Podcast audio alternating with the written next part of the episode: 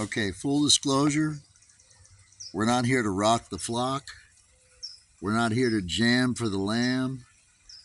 We're not even here to give you excitation in anticipation of revelation. What we are here to do is give you the truth. We're here to walk with you where you're at. False prophets are very good at what they do. After all, they have Satan on their side. They're not within the bounds of their authority and are completely outside the authority of God. Again, these boundaries aren't hidden and are clearly located where everyone can see them. They are the front and back covers of your Bible. The gospel is this: I am a sinner, you're a sinner. We're all sinners and have fallen short of the glory of God by breaking his laws. We're all liars, thieves, adulterers, and murderers.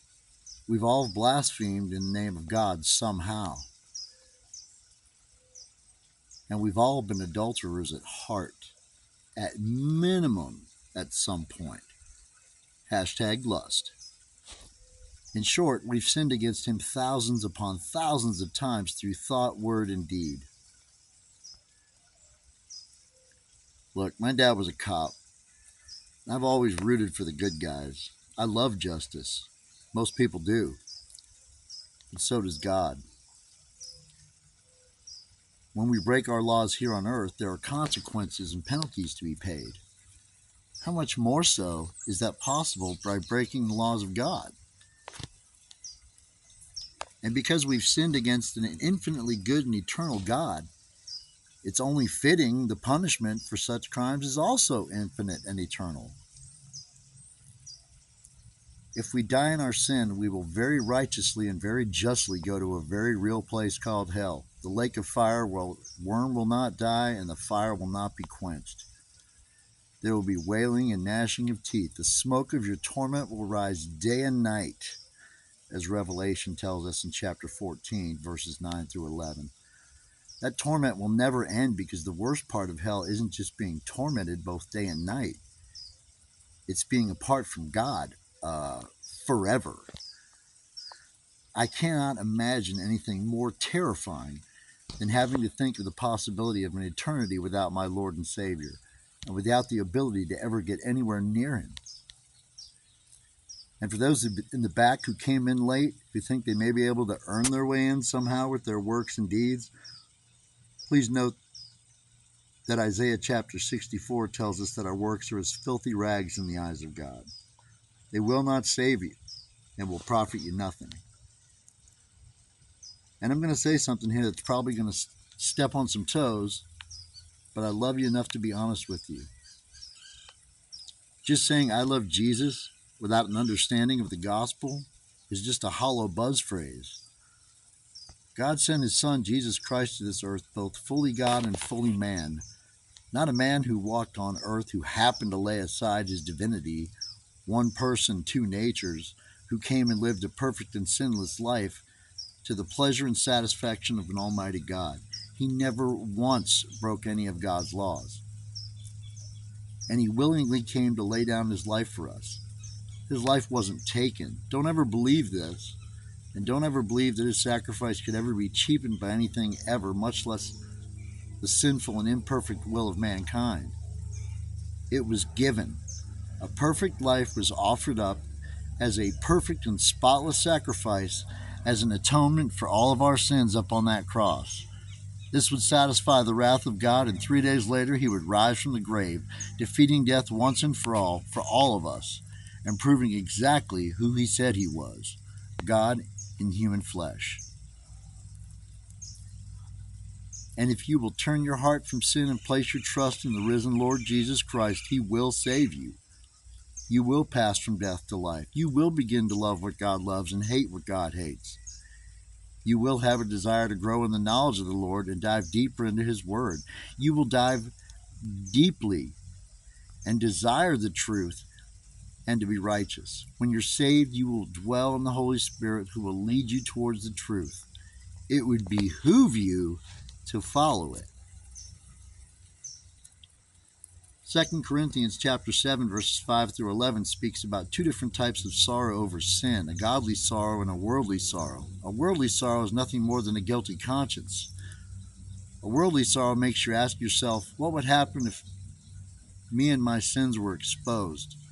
What would be the direct consequences towards me? And so we try to cover up our sin, not because we're grieving over it, but because we're avoiding the consequences of it. So here's the dipstick test for that. Ask yourself if you would go back to it if no one on earth would ever find out. If the answer is yes, that's a worldly sorrow. We all have either been or will be there, and the Bible says a worldly sorrow leads to death, eternal death. But then there's another kind of sorrow called a godly sorrow. What is a godly sorrow? The Bible says that it leads to repentance, which leads to salvation. A godly sorrow comes when we grieve over our sin because we know that our sin grieves God, and after all of his mercy, kindness, and overwhelming grace, it grieves us. It torques our souls to grieve the living God. Christians aren't perfect, but a true Christ follower, and I'm not talking about any religion here, grieves over the sin, because who wants to be the one to grieve God? Followers of Jesus aren't perfect, but here's the thing. Believers stumble into sin, not swim in it, relish in it, plot and scheme to achieve it, pursue it, enjoy it, or look for opportunities for the next chance to engage in it. When we as Christians sin, whatever your particular flavor might be, it should grieve us. Let me give you an example of another sinner who was forgiven, but who was also seen as a man after God's own heart. King David. He was a peeping Tom. David schemed to meet with his buddy's wife after spying the goods, of course. David then committed adultery with said woman. Hashtag Bathsheba. David then gets her pregnant, and to cover the pregnancy, as if that weren't enough, David then has Bathsheba's husband Uriah sent out into battle, to the most fierce and ferocious part of the battle, both literally and figuratively, to the tip of the spear, and abandon him to die alone and overcome by the enemy in the battle. Ooh, that's some cold-blooded Jody stuff right there. In order to cover his adultery before she started showing by David's generals, all of it because of that. Enter the prophet Nathan. So Nathan confronts David and says, you are that man. And God uses this to crush David. Broke him down like a shotgun. He breaks down, he repents, he asks God for forgiveness, and while God does forgive him, he doesn't erase the consequences of David's actions. The child conceived in this unholy union would die. And then there's David's three other kids. One of his sons raped his daughter, and upon finding out about it, the other brother assassinated the rapist brother. And you think you got issues with your kids. And then in Psalm fifty-one, David cries out to God again, saying, against you and you alone have I sinned, Yahweh. My sin is ever before me. You are righteous when you speak. You're blameless when you judge. I have zero excuses. I am undone.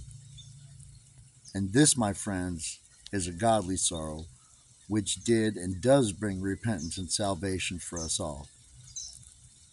John one twelve tells us, but to all who did receive him, who believed in his name, he gave the right to be called children of God.